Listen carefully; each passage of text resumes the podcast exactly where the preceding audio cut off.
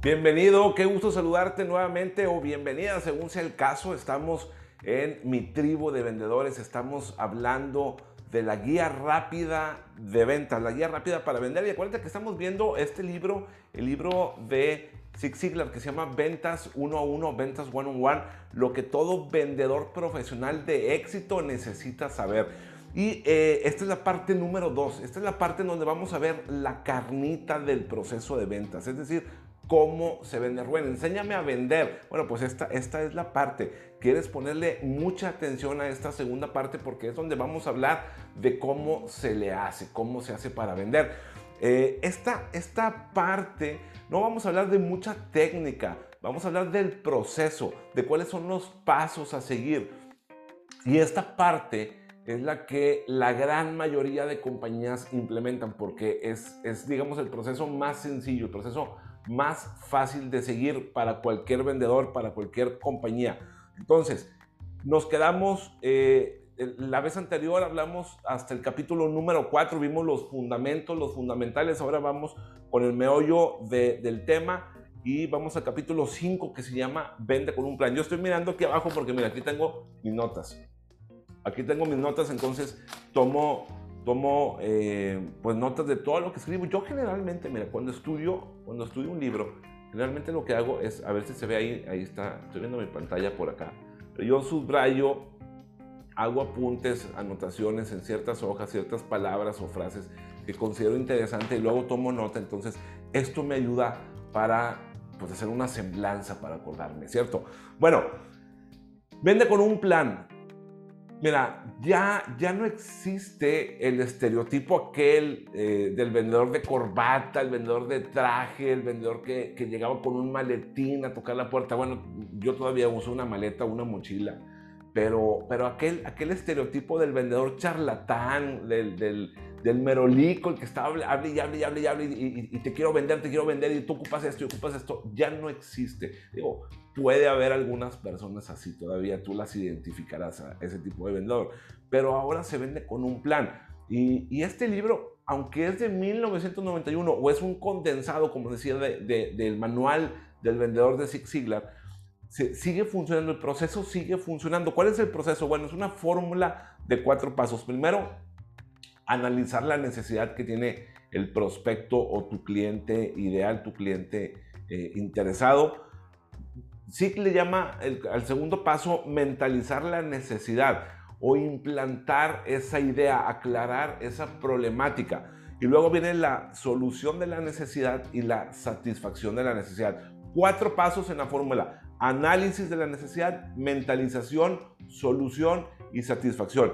Mira, ¿Qué es el análisis de la necesidad? Es cuando te reúnes, haces, digamos, una entrevista inicial o una primera cita con tu prospecto para saber qué quiere y qué necesita. Son dos cosas totalmente diferentes. Muchas veces dependerá del producto y del servicio que estés vendiendo, pero muchas veces te vas a dar cuenta que lo que el prospecto quiere a lo que el prospecto necesita, hay mucha distancia, hay mucho trecho, del, del dicho al hecho hay mucho trecho.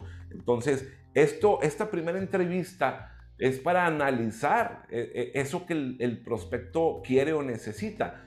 Y a esto le, llamamos también la radiografía del posible negocio. O sea, déjame radiografiar, déjame ver cómo está tu negocio hoy en día o qué es lo que tú necesitas.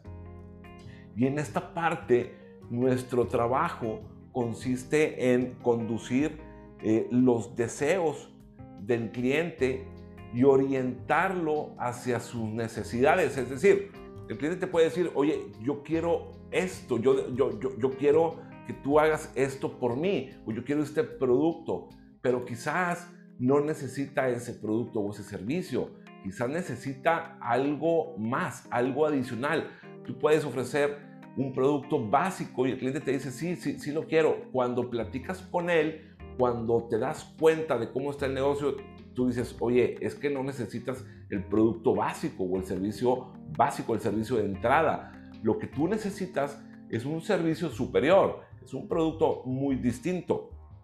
Entonces el cliente, a través de lo que él cree que necesita o, sus deseos, te empieza a dar excusas. Esto, esto eh, los clientes lo hacen muy frecuentemente. Te empiezan a, decir, no, es que aquello no me sirve por esto y por esto y por esto. Pero cuando les empiezas a dar las razones, la explicación del por qué ocupan un servicio plus, un beneficio adicional, es cuando empieza la verdadera venta, la venta de los beneficios, de lo que tu cliente en verdad necesita, porque entre, entre el deseo, que meramente son excusas de los clientes, y la necesidad, que son las razones, la lógica, es decir, entre la emoción y la lógica, bueno, pues ahí es donde se va a complementar la venta, pero ahí es en donde tu cliente muchas veces se, pierde porque él, él, está hablando desde el punto de vista emocional muchas ocasiones. De decir, oye, necesito un proveedor confiable, un proveedor, un, proveedor certero y al mejor costo, ¿no? Te dice todo lo que desea y al mejor costo, al precio más económico. Entonces, cuando empiezas a orientarlo, te das cuenta y le dices, oye, lo que pasa es que tú necesitas un servicio plus y eso, el, el, costo más económico no se puede brindar. O sea, el servicio plus cuesta esto. Y es ahí donde se hace la, la, la, venta. Ok, ¿cómo funciona esa orientación, esa consejería, la asesoría? ¿Cómo pasas de conducir los deseos de tu cliente hacia la consejería? Haciendo preguntas para obtener la mayor cantidad de información. El análisis de la necesidad, no sé si te ha tocado, pero este análisis de la necesidad lo eh, trabajan mucho los agentes de seguros. ¿okay? Es una metodología que han implantado muy bien eh, algunas aseguradoras. Entonces, incluso cuando te marcan, cuando te marcan y te llaman, te dicen, oye, me gustaría ofrecerte gratuitamente una sesión de asesoría o una, una plática de asesoría para ver tus necesidades.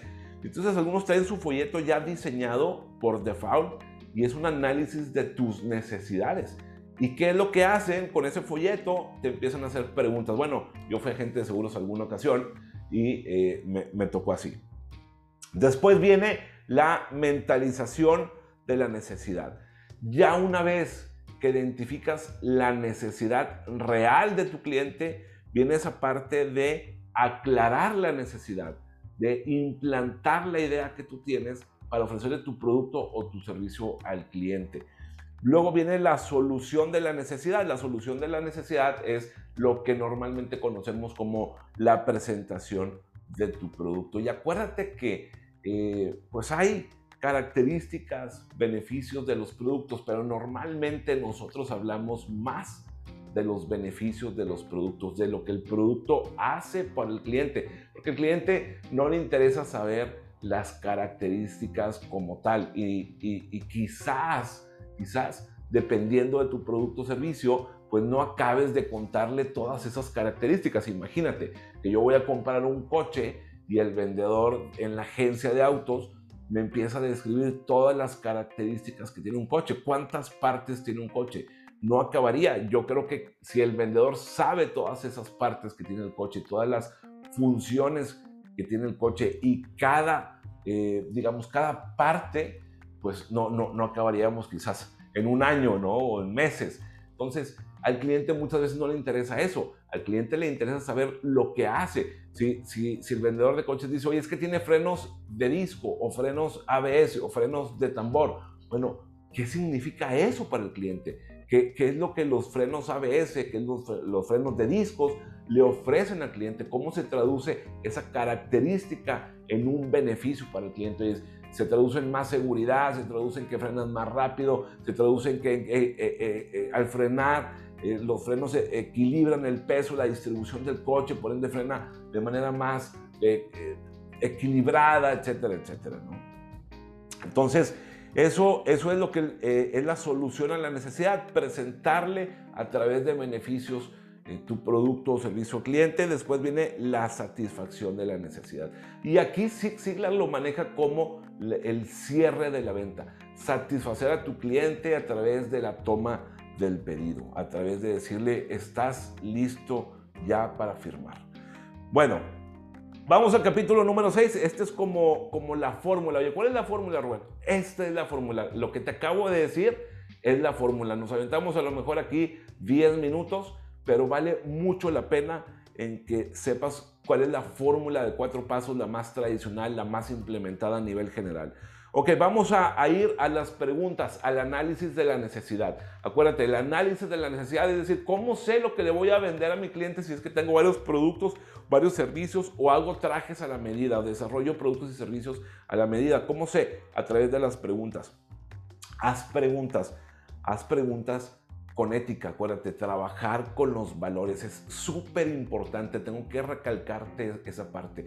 Haz preguntas con ética, con valores para que no manipules a tus clientes. Vender con manipulación no funciona a la larga. Si tú empiezas a tratar de engañar, de forzar a los clientes, no te va a funcionar, sino que las preguntas que tenemos que hacer a través de nuestros valores o de nuestra ética sirven para motivar a los clientes o para persuadir a los clientes. Entonces, investiga estas dos palabras, manipular y persuadir son dos palabras diferentes. Manipular es tú lo haces malintencionado, con una intención de, fondo, con una mala intención de fondo. Y persuadir es algo en lo que tú quieres empujar al cliente, llevar al cliente de una manera correcta, de una manera buena. Bueno, hay preguntas. Eh, Ziglar destaca dos formas de preguntar, dos formas de llegar a las personas. Y todavía, mira, qué interesante, porque sí habla de la emoción, que es vender o preguntar eh, emotivamente, atacar a la emoción del prospecto, que es venderle ahora, o sea, le vas a vender para que hoy pueda tomar la decisión y hacer preguntas con lógica, preguntas más razonadas. Utiliza las menos preguntas lógicas que puedas, o sea, eh, eh, llevar a las características y, a los hechos, a, las, a los números, a las cifras, ¿ok? Haz las menos que puedas porque el cliente no toma la decisión eh, basado en la lógica. Sí, un poco, pero es, eh, las ventas eh, con lógica funcionan más para el largo plazo. Entonces, cuando haces la combinación de emoción y lógica, cuando tú vendes con los dos, estás asegurando una venta hoy y mañana, de hoy y, y para el largo plazo. ¿ok? Y eso que, que en los noventas no se hablaba de neuromarketing, de neurociencia todavía. Entonces esto es muy, muy interesante cuando te enfocas en aprender de neuroventas, de neuromarketing. Eh, la verdad descubres paradigmas increíbles que tenemos en la cabeza todas las personas. Bueno, una parte importante de esto de neuromarketing, de neurociencias, porque te lo puedo comentar porque ya tomé yo algunos cursos de neuromarketing y neurociencias con, con Toño Reguín, con Antonio Reguín, tremendo coach, la verdad, gran, gran maestro, gran mentor que le he aprendido un, un montón. Y los clientes generalmente, y aquí lo dice SIC también en, el libro, están buscando, hay, hay varias, varias situaciones o soluciones que los clientes buscan, pero dos de las más frecuentes es el miedo a perder. Ellos quieren eh, que nosotros les solucionemos ese miedo que tienen a la pérdida, esa aversión a la pérdida y el deseo de ganar. Si tú te enfocas en ayudar a los clientes a eliminar el, miedo que tienen a la pérdida y ayudarles con su deseo de ganar siempre, vas a, vas a ser un vendedor exitoso, un vendedor eh, profesional y de mucho, de mucho eh, de, mucha trayectoria, de mucha trascendencia.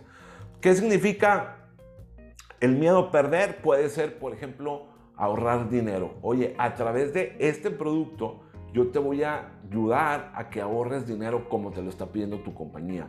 ¿Qué significa el deseo de ganar? Por ejemplo, a través de este producto o de este servicio, de esta dieta o de este programa nutricional, por decir algo, te voy a ayudar a que mejore tu salud. Vamos a empezar a bajar tus triglicéridos, tu colesterol, vas a, vas a sentir un, alivio en tu fibra estomacal, etcétera, etcétera. Entonces, mejorar salud puede ser un sinónimo de ganar, del deseo que tienen las personas de ganar. ¿Qué productos eh, pueden adecuarse a estas formas de, eliminar el miedo perder o ayudarle a ganar eh, con el deseo de ganar? Todos todos los productos y todos los servicios, porque esto es como, como le dice Jürgen Klarich, venderle a la mente, véndele a la mente y no a la gente. Entonces, ¿qué preguntas son las más usuales en, este análisis de necesidad? Bueno, eh, SIG, eh, digamos, define tres tipos de preguntas, preguntas abiertas, preguntas cerradas y preguntas limitantes. Él dice preguntas de sí o no, que son preguntas limitantes. Las preguntas abiertas, cuando tú llegas, te sientas en la entrevista inicial, pues son preguntas sobre la industria. Oye, Claudia, ¿cómo ves la industria? ¿no? Por ejemplo, eh, ahora que, estamos viendo todo esto de la guerra de, Rusia contra Ucrania, pues los combustibles, la gasolina, el diésel, están a la alza, ¿cierto? En Estados Unidos están a la alza, aquí en México solamente porque el gobierno, digamos, está aguantando. No sabemos si vayan a subir, pero deberán de subir por, por el mercado. Entonces, imagínate que tú estás en el petróleo, en la industria del petróleo, eres proveedor de Pemex o de algunas petroleras y vas, vas con tu cliente que se llama Claudia y le dices, oye Claudia, ¿cómo ves la industria? ¿Crees que seguirá subiendo el precio de la gasolina? Tú, tú a lo mejor ya sabes o tú ya tienes esa impresión, pero siempre es bueno preguntar, ¿no? Entonces, estas preguntas son abiertas porque Claudia se va a explayar. Preguntas cerradas. Oye, ¿cómo va el negocio? ¿Cómo están ustedes ahorita atacando el alza de intereses con esta inflación? Entonces, es una pregunta más cerrada, ya más específica. Y preguntas limitantes o preguntas directas son preguntas en las que tú esperas que tu cliente o tu prospecto te conteste sí o no. Y, tú las vas a enfocar, tú las vas a dirigir allá. Por ejemplo, eh, Claudia, si yo te ofrezco este servicio basado en estas situaciones que tú me has comentado, basado en que necesitas un proveedor confiable, un, proveedor estable, un proveedor eh, que no manipule los precios, un proveedor con eh, certeza jurídica, un proveedor con eh, eh, respuesta inmediata, un proveedor que no eh, juegue con los contratos, que no dé dinero, que no dé moche, ¿tú estarías dispuesta a firmar el contrato en esta semana? Entonces, es muy probable que Claudio te vaya a decir, oye, sí, depende cómo hayas encaminado tu venta. O es, es muy probable que si formulas otro tipo de pregunta, oye, Claudio, lo que tú estás buscando es un proveedor que no actúe eh, con engaños, con ilícitos, con moches, y entonces decir, oye, sí, claro, yo busco eso. Ah, perfecto. Entonces, en esta, en esta parte del análisis de preguntas es donde tú vas marcando la diferencia, lo que comentábamos en los fundamentales, la parte 1, donde tú te distingues como un consejero eh, profesional, como un asesor profesional, como un vendedor que quiere explorar las opciones, ¿ok? explorar diferentes formas para beneficiar al cliente. Ok, capítulo número 7, una entrevista cómoda. ¿Cómo puedes hacer que la entrevista sea agradable, que no sea fingida, que no sea forzada, sino que lleguen las partes y aunque sí muy profesional, que sea una entrevista cómoda? Bueno, hay una técnica que se llama la, la fórmula POMO, que es persona, organización, metas y obstáculo. Entonces, cuando hablas de la persona, te diriges hacia, hacia la persona, hacia tu cliente. El 75% de las veces y el 25% de las veces hablas sobre ti. Igualmente sobre la organización. ¿Y a qué se refiere eso? Bueno, a que, la, acuérdate que estamos en el proceso de la entrevista. Y en la entrevista haces preguntas para encontrar necesidad o dolor o problemática. ¿ok? Entonces, esas preguntas tú le vas a decir a Claudia, Claudia, eh, ¿cómo te va a ti en, la compañía? ¿Cómo, ¿Cómo te sientes? Oye, ¿cuáles son tus expectativas? ¿Piensas que ya, ya, ya, tienes seis meses, te está gustando? ¿Piensas que te vas a quedar todavía otros seis meses, el año? ¿Quisieras estar aquí dos, tres, cinco años? Entonces empiezas a, a, investigar sobre la persona. Oye, Claudia, y en esta posición hay, hay más personas como tú que ven otras unidades de negocio o en esta, en esta posición que, en la que tú estás, eh, ¿quién, quién, estaba antes, ¿Cómo, cómo, cómo te la dejaron. Te empiezas a interesar por la persona, por conocer sobre la persona. La persona muy probablemente, tu cliente, te va a preguntar, o tu prospecto te va, a preguntar algo similar a ti. Oye, y en, y en, el área en el que tú estás, en el área de ventas, ¿cuántas personas hay más? Y te va a hacer preguntas a ti también. Acuérdate, habla solamente por cada cuatro preguntas que se hagan, responde una o intenta solamente responder una sobre ti pero haz tres, intenta que tu cliente responda más. Lo que queremos es enfocarnos en el prospecto, en el cliente, que, que nos dé información y poco a poco iremos construyendo una relación con esa persona. Lo mismo sobre la organización. Oye, ¿cómo le ha ido a la empresa en estas vacas flacas o en la pandemia, durante la crisis? ¿Cómo les impactó? ¿Cómo les ha impactado la inflación? Eh, los mandaron a trabajar a su casa, hicieron home office les permitía, no les permitía, y empiezas a, platicar de esa forma.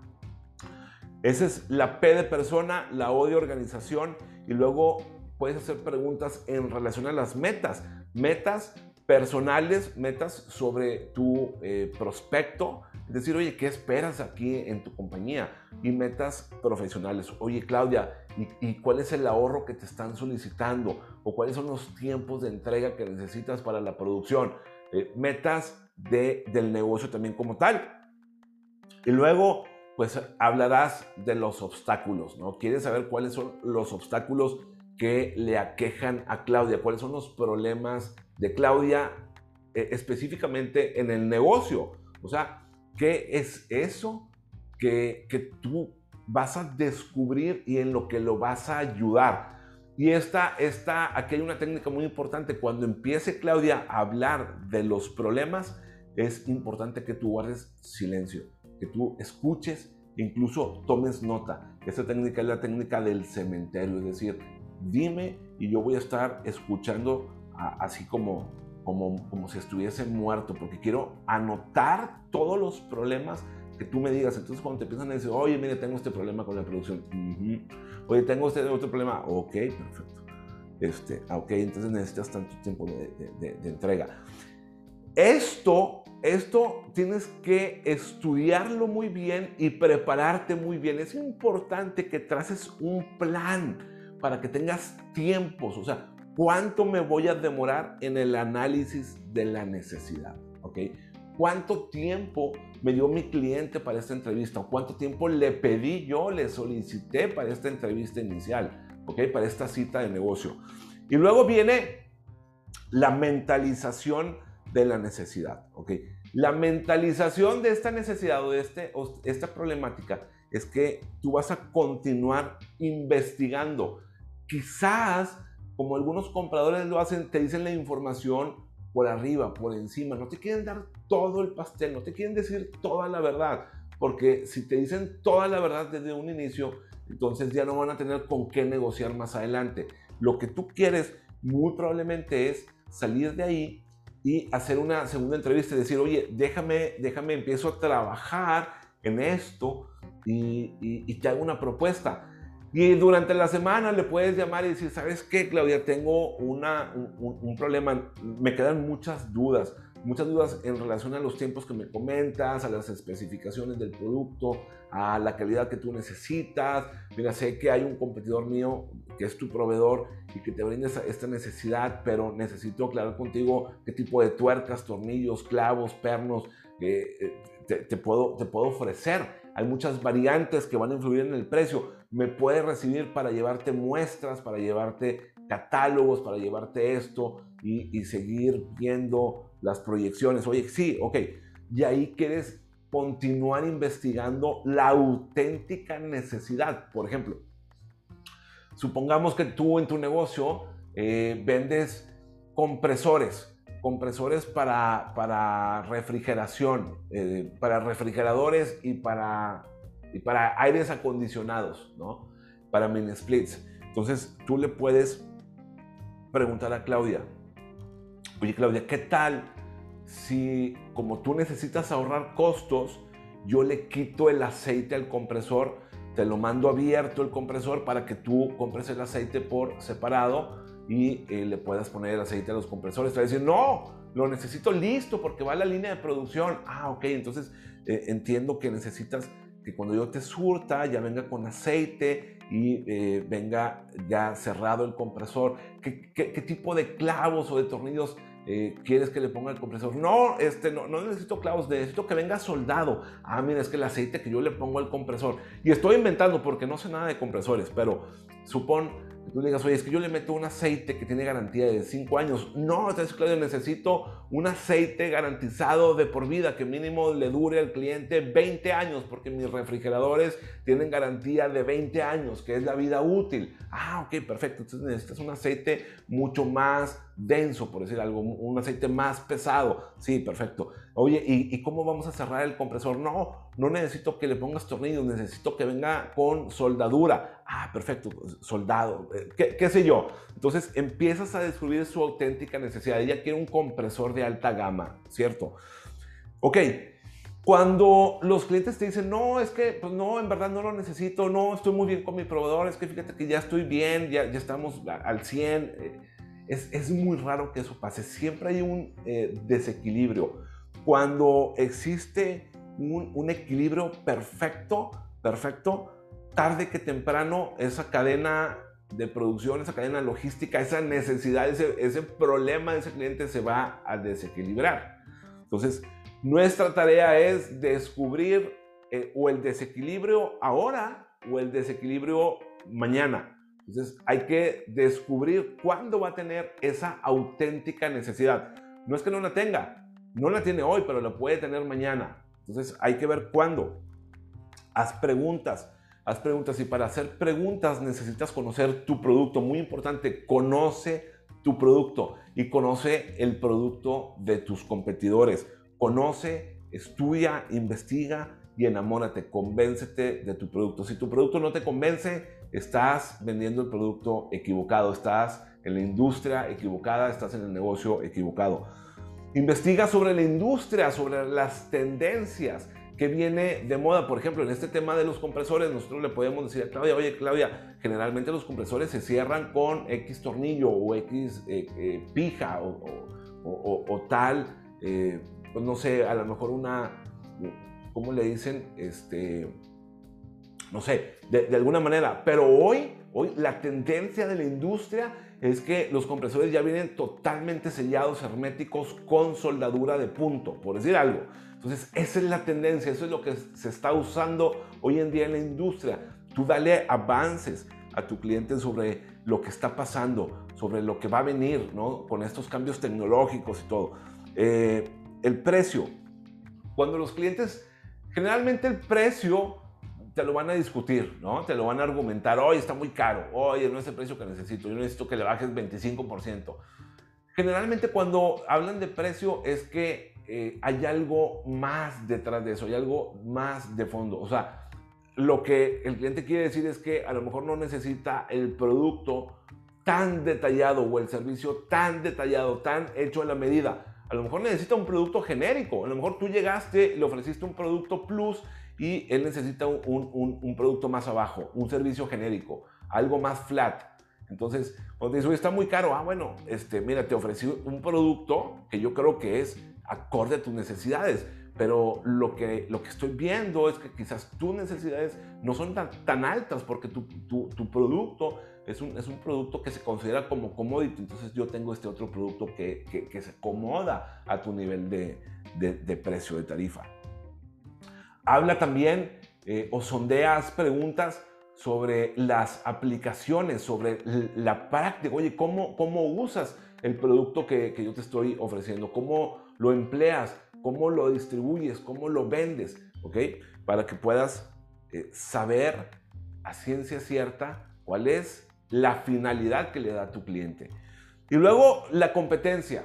Investiga lo más que puedas sobre tu competidor, haz preguntas a los mismos clientes. Oye, ¿por qué estás trabajando con este proveedor que es mi competidor? ¿Por qué eh, te brinda este servicio? Me he dado cuenta que el producto que te está mandando, te lo está mandando en camiones, eh, pues que, que, se tardan mucho, ¿no? Eh, según a lo que tú me dices, estos camiones son camiones pues bastante feos, o sea, ya modelos muy, muy viejos que se descomponen y todo. ¿Por qué te lo manda así? ¿Por qué no te, lo manda con proveedores eh, transportistas confiables, con gente que le ponga interés, porque la entrega del producto, cuando tú lo recibes, es muy importante que venga al 100%, que el producto venga impecable, que sea un producto de, eh, de máxima calidad, con gran presentación como sale de la fábrica.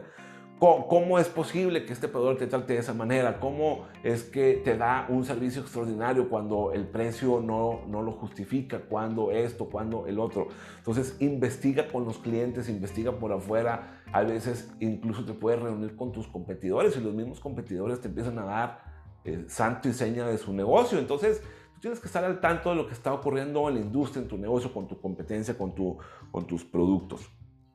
Acuérdate de algo siempre, siempre busca descubrir ese desequilibrio.